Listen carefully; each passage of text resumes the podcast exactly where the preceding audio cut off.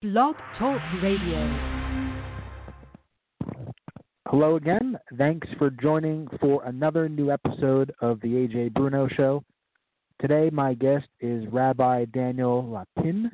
We'll be discussing the role of faith in politics today and Jewish Christian relations. So, we'll have him on in just a second. Uh, we're going to dive into some subjects we've explored before, but this time it's going to be from a different perspective, and I believe we have him on the line now. So, uh, without further ado, uh, shalom, and uh, thanks for being with us. You're most welcome. I'm delighted to be on the show with you. Thanks for having me. Sure. So, uh, could you start by telling us about uh, your background? Uh, what was it like growing up Jewish in South Africa, and what led you from being an engineer to rabbinical studies?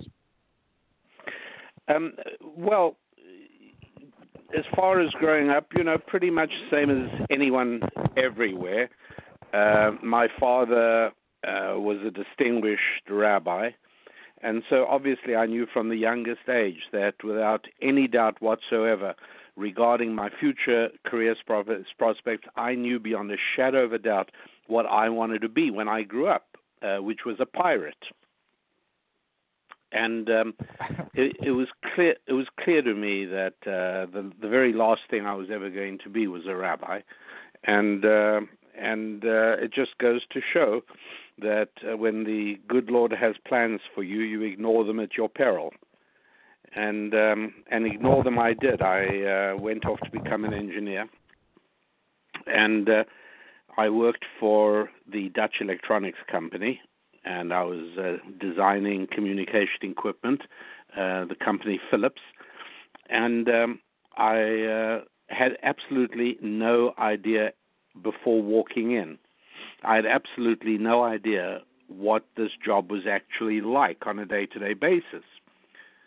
And the way it was on a day-to-day basis was that I said good morning to uh, a few people on my way into my office and then I sat down at my desk and uh, I started fiddling with instruments and components and measurements. And um, and then blessedly, eventually, lunch arrived, and I'd go off to the lunch room of the cafeteria, and then the afternoon would be repeated the morning. And then once a week, there was a group meeting with all the other designers in the section to make sure that all the little pieces of the big equipment we were designing fitted together and I've never been so lonely in all my life. Great. So uh, originally, you wanted to move to Israel. Uh, what was it about the U.S. that made you radically change your plan? Well, what first of all, what uh, what happened in the uh, in at work was that one day at lunch, uh, I sat down next to two other fellows, and we started chatting. And I, you know, what do you do? And they said, uh, "Well, we're tech reps." Now, I never even knew what that word meant, technical representative, but it's a fancy word for a sales professional. And I said, uh, "So, what do you do?" And they said, "Well, you know, our job is to sell the stuff you build." And so we go out and uh, we meet with customers. We go from one customer to another, and we sit down with them and talk about their needs and talk about ways that our equipment can fulfill their needs. And uh, we we then try and uh, take orders. We bring those back at the end of the day, and we're done. I said, so um, you're never alone during your day. You're always interacting with people. They said, yeah. What about you? I said, well, I'm never alone because I'm always interacting with things. But I can tell you that I'd much rather interact with people than with things. And then when I discovered that they typically on uh, commission made about double what I was making on salary, uh, I asked for a transfer to the uh, sales department, and I became a tech rep, and uh, and I was delighted with that. So that was just a, a really good lesson that uh, to be isolated from people is a terrible thing, and it's it's one of the reasons why deafness is a bigger curse than blindness because blindness just isolates you from things, but deafness isolates you from people. And um, and uh, yeah, uh, the United States of America. Well, what interested me uh, here when I first came, and I originally only came for three weeks, but uh, what interested me was that uh, as I was planning a drive across the country, I only had a few weeks, but I really wanted to see everything like everyone else. And they used to have a little map store. Texaco had a free map store near the Empire State Building in New York. So I loaded up on maps and I laid them out on my bed in the hotel room and uh, I started figuring out, okay, well, I'm going to head out to the West Coast. I'm going to take uh, southerly routes. I'll be able to uh, see Las Vegas and the Grand Canyon and uh, and uh, the the the Tennessee Valley Authority and some of the other things I was interested in, and then I'd go to Los Angeles and San Francisco, and then come back via Chicago. And I had it all worked out. So as I'm plotting out my map, my my route, I notice that um, in Kentucky, there's a place called Salem. I thought that's very interesting because uh, Salem is uh, a place mentioned in the book of Genesis. Melchizedek was the uh, the high priest of, of Salem, and he met Abraham. And I thought, well, that's interesting. This is the old biblical name for Jerusalem, Jerusalem. And I thought, well, that's fascinating. I, who would have thought that there'd be a Bible place name in the United States? And then I continued and I saw Salem in Oregon. And then by that time I was getting curious. So I found a Salem in Massachusetts and I found 17 other Salems. But by the time I'd done that, I'd found a whole lot of Bethlehems and a whole lot of Canaans and a whole lot of Horebs and a, and a whole lot of, uh, I mean, the, the country is filled with biblical place names.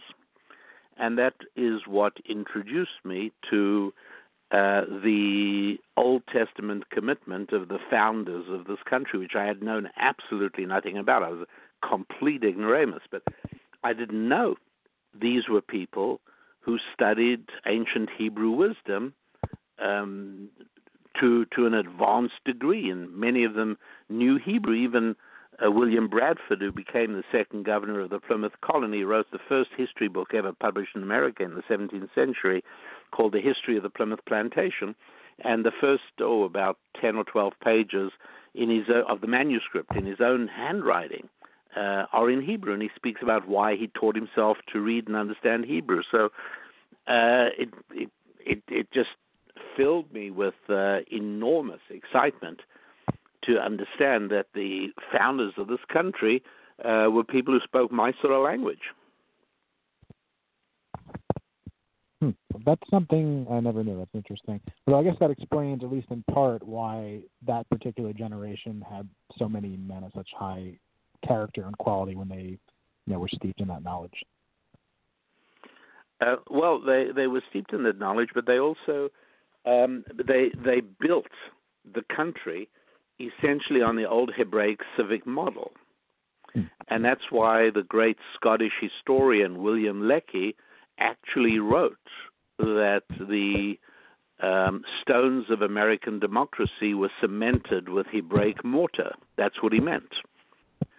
And uh, it's it's again, you know, not an accident that uh, they they used a Bible, a verse from the Bible, which referred to to God as our judge, our uh, our lawgiver, um, and uh, and our um, boss, as it were. Mm. And from there, they got the idea of the division of government into three sections: the legislature, the judiciary, and the executive. Came from that verse in Jeremiah, uh, and that's uh, you know it's why the original um, seal of the United States that the Constitutional Convention assigned to uh, Jefferson and uh, Ben Franklin to design, they came back with a design that was eventually not accepted, but everyone loved it. And they submitted a design of the Israelites crossing the Red Sea, because they said this parallels the crossing of uh, our fathers to this land in the in um, in in in pursuit of religious freedom. So, do you find uh, Judaism and the classifications associated with it? Do you think it's different in the U.S. Um, for instance, I don't know how you specifically identify, but you know, I would maybe compare you more to like a modern Orthodox, but then we have a large group of ultra Orthodox. Um, so, but that doesn't seem like it's something that you know they don't have the same. Uh, those are artificial. Ter- those are artificial terminologies. Uh, the yeah. people that are termed ultra Orthodox are generally people who are dressed in the style of medieval Polish noblemen, but it has absolutely nothing to do with their theology. Um, so uh, all all Jews who follow the Torah and who are essentially Orthodox, whether they call themselves that or not, um, they all may dress differently, but they all eat only kosher food and they, they don't drive or use electricity or their computers or cell phones on the Sabbath, etc., etc. So, getting more into the uh, political um, aspect here, uh, I had met you actually at a conference years ago, and uh, I was curious uh, since how you ended Can you up. remind me which conference that was? Oh, it was a student conservative conference. This was back in 2008 summer. and um, where was it? D.C. I doubt you remember. They oh, I see. Okay. Together, so, uh-huh. um, yeah, but uh, I saw your speech today. I thought it was thought it was good. Um, so I was curious, how did you first become involved in being a Republican and you know being interested in you know being uh, conservatively politically active? Well, you see, it, it's obvious to to anybody who delves into it that um, that Western civilization, at its root, springs from the pages of the Bible. And one doesn't only have to explore the uh, liturgical art of Europe, but one merely has to uh, uh, examine even the science. You know, it's it's inconvenient fact um, in Al Gore's terminology uh, or an inconvenient truth that uh, about 97, a little more than 97 percent of all the technological, medical, and scientific discoveries and advances in the world uh, between the year uh, 900 and the year 1900, or roughly the beginning of World War One, all of those took place or occurred in countries that were rooted in the Bible and it's it's a really important point because um, uh, this is a topic that is seldom discussed in American university campuses uh, as they've become uh, places of academic suppression rather than places of academic exploration. And uh, the the topic isn't examined simply because they are uh, frantically terrified about looking at Africa you know, after all, um, it's it's not hard to see that Africa didn't even have writing until the white man arrived. You know about you know that's true, right? Right. And um, there was no there was no scientific there was no city there was no there was at a time where think about the the uh, you know as, as late as the 1500s where London and Rome were huge cities with with a hundred thousand people or more and had been for a few hundred years there was no city anywhere in Africa of as many as 50,000 people. It didn't exist. And um, academia is terrified of this question because they deep down are racist. Deep down, they assume that uh, people with black skin can't figure out how to do scientific advances or technological developments. And they don't know the simple truth is much clearer than that, which is that Africa never had access to the Bible or to scriptural outlook until the white man uh, brought it and mm. um, and this made a huge difference because you know you know how your child um, if you give your child a job and say I can't find my car keys if you just leave it at that you're going to get absolutely no worthwhile help from your kid.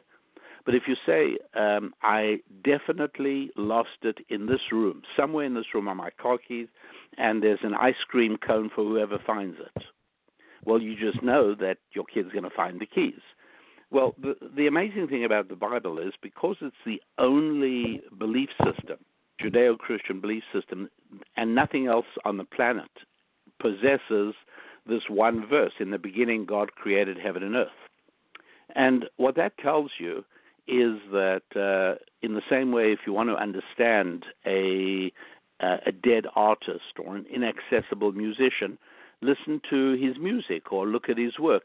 People understood that if you wanted to understand God, what you have to do is look at his work because the beginning says, in the beginning, God created heaven and earth. So if you want to get to know God, study heaven and earth. That, of course, is the best definition of the physical sciences that exists. And so all that happened was that uh, that people who had been educated in the Bible began to be scientists, and um, and in fact, people like Sir Isaac Newton, for instance, famous for laws of motion and gravitation, um, wrote far more on theology than he ever did on mathematics and physics. And so it was the overwhelming majority from the 11th century onwards through the 18th. Uh, the majority of scientific development was done not only in Christian countries, but by Bible believing scientists. Mm-hmm. So these were really important, uh, important realities. Um, you know, it's it's a sad and tragic fact that uh, in 2018 over 5,000 people drowned trying to get from North Africa to Europe in rickety boats. That same year, do you want to take a guess how many people drowned in rickety boats going from Europe to North Africa? Uh, zero? Yeah, zero is right. Yeah. And so we have to ask why are people only trying to go from the third world, Middle East, North Africa? Uh, people are trying to immigrate crazily. Why and where? To Bible based countries. And you might say, well, that's just because where the money is. But that only postpones the question of, but why? Or to put it another way, no capital market ever developed indigenously in a non biblical country. Never happened. Now, today we have stock exchanges in Accra and in Bangladesh and in Bombay and in Beijing and in uh, uh, uh, everywhere, Calcutta, anywhere. Uh, but initially, the concept of a capital market it, it grew only out of London and Amsterdam, and then was quickly picked up by uh, German and Hanseatic uh, places, and uh, and it grew. But no capital market ever developed indigenously uh, in China or in Africa or in uh, anywhere in Arabia. Never happened. And in fact, to this day, the, the truth is that uh, it is very hard for an Arabic country to to produce any advances. Um, no Arabic country has developed a uh, a bicycle factory, let alone a chip fabrication plant. And it's not because of any intrinsic weakness or any racial explanation. It's just that the Bible provided a guide to these kinds of developments, which was part of what God foresaw for the development of humanity. Everything you said made a, a lot of sense. There's one maybe notable exception that um, you know. What I'm curious what your take is on it is. Um, obviously, there's a group of Ethiopian Jews, and the story goes, uh, you know, that uh, some Jews escaped and went there, possibly took the Ark of the Covenant. And I mean, the fact that they found genetic evidence, they've been practicing Judaism there for millennia. Um, what's your take on that? Is there any truth to that? It's actually that not true. It's not true, and that's why uh, they were asked to undergo religious conversion when they came to Israel. Uh, the whole thing of the Falashes was a fabrication of a uh, out of work European academic who decided to put himself on the map by discovering the lost tribes, which he essentially tried to do. Uh, most tribes in Africa separate the women during menstruation, which is not a Jewish custom at all, but they hailed that as the sign that these people must be Jewish. Interesting. I know there was that whole operation to evacuate them to, to Israel, but I guess oh sure, the, yeah, yeah. It was a, a humanitarian thing entirely. Yes. Mm-hmm. Sure. Um, I mean, if you know, if, if you're uh, if you're an Ethiopian, would you rather live in Addis Ababa or in Tel Aviv? Yeah. than Israel, but uh, Tel Aviv, a little bit hot, but much nicer than uh, Ethiopia. So, yeah, I should um, say. What's that? So uh, anyway, getting back to uh, more on the uh, political element here. uh, one thing that confuses me, I'm, I'm also a Jewish background. I'm, I'm very confused as to why Jews, supposed Jews in the U.S., seem to be overwhelmingly leftist in their views and interpretations of the faith. Could you shed some light on that? Sure, sure.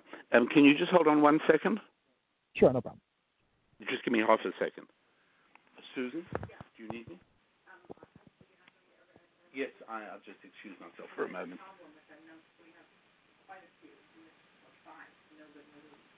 That's not good. Uh, okay, so then I, I yeah, okay, fine. Uh, I'm so I'm so sorry. Okay, so uh, yeah, uh, the reason the reason for that um, is best understood by first of all um, examining whether liberalism and its uh, malign relative socialism are found most commonly among Jews committed to their faith, or do you find liberalism and socialism permeating uh, the hearts and minds most of Jews who have abandoned their faith? Do you know the answer to that?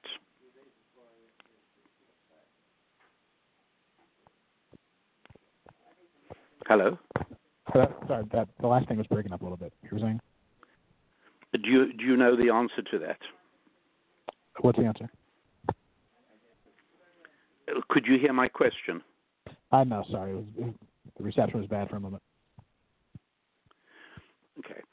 Uh, I said, in order to understand the question you ask, you need to analyze whether liberalism and its malign sister, socialism, are found mostly permeating the hearts of Jews who are faithful to their tradition, or do you find liberalism and socialism mostly in the hearts and souls of Jews who have abandoned Judaism as their uh, worldview defining faith? That time I heard it. It's overwhelmingly in the second, um, of course. Correct. And that's, that's a crucial observation because it helps us understand that uh, for Jews who have abandoned the Torah, as the central lens through which they perceive reality. Uh, in pursuit of a substitute, they enthusiastically embrace and endorse socialism. Now, why is that? And the answer is because, in its deepest, most philosophical sense, uh, the world is essentially binary. It's not an accident that the 20th and 21st century breakthroughs were digital and based on a binary system of zeros and ones or yeses or nos or dots or dashes or whatever else it is but but there is a fundamental truth to a binary perception and that is you're either your worldview of reality is either god centric or not there isn't another choice yeah that, uh, and i'm sorry no, go ahead. Go ahead, sir. And so uh, the reality is that um, uh, Jews with an extremely strong uh, connection to God, requiring participation in hundreds of commandments, many of them on a daily basis, it's not surprising that that group of people, and this, you know, you can see the same phenomenon you're asking about occurring in the beginning of the 20th century, the Bolshevik Revolution, uh, and the overturning of the uh, of the Russian monarchy and replacing it with a socialist paradise, uh, was heavily driven by Russian Jews. And as a matter of fact, many of the founders of Israel were unreconstructed Bolsheviks from that period, uh, which is one of the reasons that kibbutzes are such social, or used to be today they're gone, but they used to be such socialistic paradises. So um, Jews then, like anybody else, um, want to be able to answer the, the three fundamental existential questions of life. How did human beings arrive on this lonely, isolated planet in a remote galaxy, in in a far away solar system. Uh, how did this happen? Hmm. where did we come from? That's question number one. And question number two is, and what is the end of the story? Like, what happens at the end of it all? And answer number three, uh, question number three, is, and what are we supposed to be doing between arriving and departing? What is the meaning of life? Now, uh, my view, which I, I share not only with my fellow Torah committed Jews, but also with Bible believing Christians, with whom I'm very friendly, uh, my answer to those three is very simple. Where did we come from? It's very simple. Good Lord created us in his image and put us here. It's pretty straightforward. Now, mm-hmm. I don't expect you to accept that, and I have no proof for it. This is, we're talking about beliefs, we're talking about worldviews. Uh, the answer to the second question, which is uh, what's going to be at the end of it, and and here I might have to sit down with my Christian friend, and we might have to um, sort of play with some words on a legal pad over a cup of coffee uh, while we figure out the exact wording we're both comfortable with, but something like on a day, on a glorious day of God's choosing, there will be uh, some kind of miraculous redemption. In which case, in which uh, good triumphs over evil and a, a new period uh, begins. And uh, and so it is for Christians. It's the return of their Messiah. For Jews, it's the arrival of the Messiah but um, but everyone agrees that uh, the end is is glorious and redemptive. Mm-hmm. And then as to far as far as what we're supposed to be doing between the coming and the going, it's it's pretty simple. You know, we're we're supposed to do everything we can to make God's kingdom alive here on earth, and uh, and there we are. Okay, but but now, what happens if you abandon this? What happens if you're you don't want to be a Christian, you don't want to be a Jew, and you certainly don't want God injecting himself into every detail of your life? That's you know not for me. Well, you're still stuck with desperately needing an answer to those three questions, and uh, and the answers are as follows: as to how we got to this planet, the answer is by a lengthy process of unaided materialistic evolution primitive protoplasm eventually turned into plumbers and proctologists. That's that's a belief. They can't prove that. That's why it's called the theory of evolution. It's not called the fact of evolution because it it's science can only deal with repetitive phenomena. It can't actually prove anything that hasn't happened or, that did happen a long time ago. Now, uh, a lot of people will insist that it's proven and established, but uh, the truth is that um, things like the Flat Earth Society are out of vogue because nobody believes in the flat Earth, because it's self evident to everybody we live on a spherical planet. Uh, as far as the origin of human beings on this planet, the jury is still out. And if that wasn't so, there wouldn't be hundreds of millions of people in the United States of America who um, who who actually are not at all sure that it was a materialistic, unaided process. And as far as what's going to be the end, well, it's of course it's exactly the opposite of the religious worldview. The religious worldview is a glorious redemptive end. Uh, the secular worldview is that uh, that we're all going to be drowning in a tide, a rising tide of disposable diapers, or uh, melting ice caps, which is going to raise sea level. And I keep on trying to get people on the coast of Florida and North Carolina to sell me oceanfront real estate for cheap, since it's all going to be flooded out soon. I want it because I don't believe it is going to be flooded out soon. So, um, but they won't sell me. And uh, and so their picture of the future is is horrendous and hopeless and horrible and doomed. And as to as far as what they should be doing between the coming and the departing, um, they obviously should be doing everything they can to postpone or eliminate the threats in answer number two. So things like uh, environmental and uh, and uh, it used to be nuclear winter 40 years ago. Uh, it used to be too many human beings, zero population growth, but all the frightening outcomes in answer number two have to be fought against, and uh, And if some of these things are too big for you to handle by yourself, then you have to get your government to do it. And if they're even too big for your government, you should get a group of governments together to do it. And why don't we call them something like the United Government? Nah, United Governments doesn't work. I got it. United Nations. And that helps us understand why the left has an almost childlike and naive faith in a United Nations, which has actually never ever stopped a war or prevented one. Yeah, yeah, more more great points. Um, so you mentioned kind of a glorious redemptive conclusion. One thing that you know religious Jews and Christians both agree on is rebuilding the temple in Jerusalem. Do you see that as a realistic path to this goal, and do you think that's something that's critical? Uh, you know, that's a little bit like um, uh, how worried I am in planning my next trip to the Grand Canyon that uh, there won't be any water in the Colorado River. Um, there's some things that are just off the time scale, and uh, they don't really concern me. No. So Judeo-Christian values in general, um, you know, I think that's something which obviously had an important uh, history in this country and Western society in general, and a lot of the Bible believing countries you mentioned. But these days, I feel like in a lot of ways, in a lot of these places, we're kind of losing this cultural war. Uh, do you think we able to turn it around? Know, what's your whole prognosis on the situation there?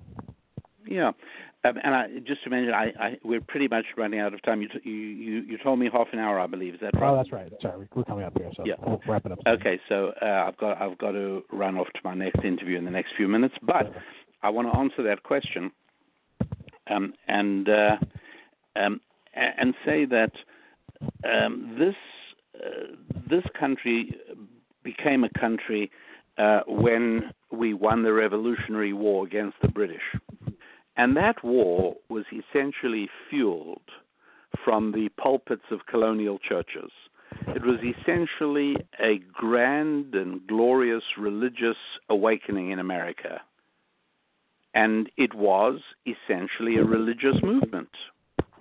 Uh, if you look at the pronouncements of um, General Washington as he was the leader of the army at the time, and, and you'll see um, everybody was was was absolutely convinced that this they were, were fulfilling God's wishes, and this was a a biblical um, prophecy coming true.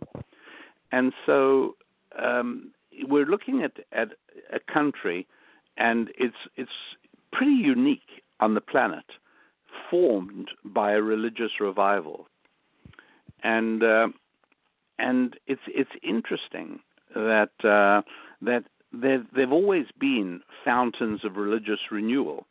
Um, throughout the 19th century, New York was an unbelievably fertile bed for sprouting of religious faiths, whether it was the uh, the, the Mennonites or the Quakers or the um, um, uh, even the Mormons, the, the Latter Day Saints themselves.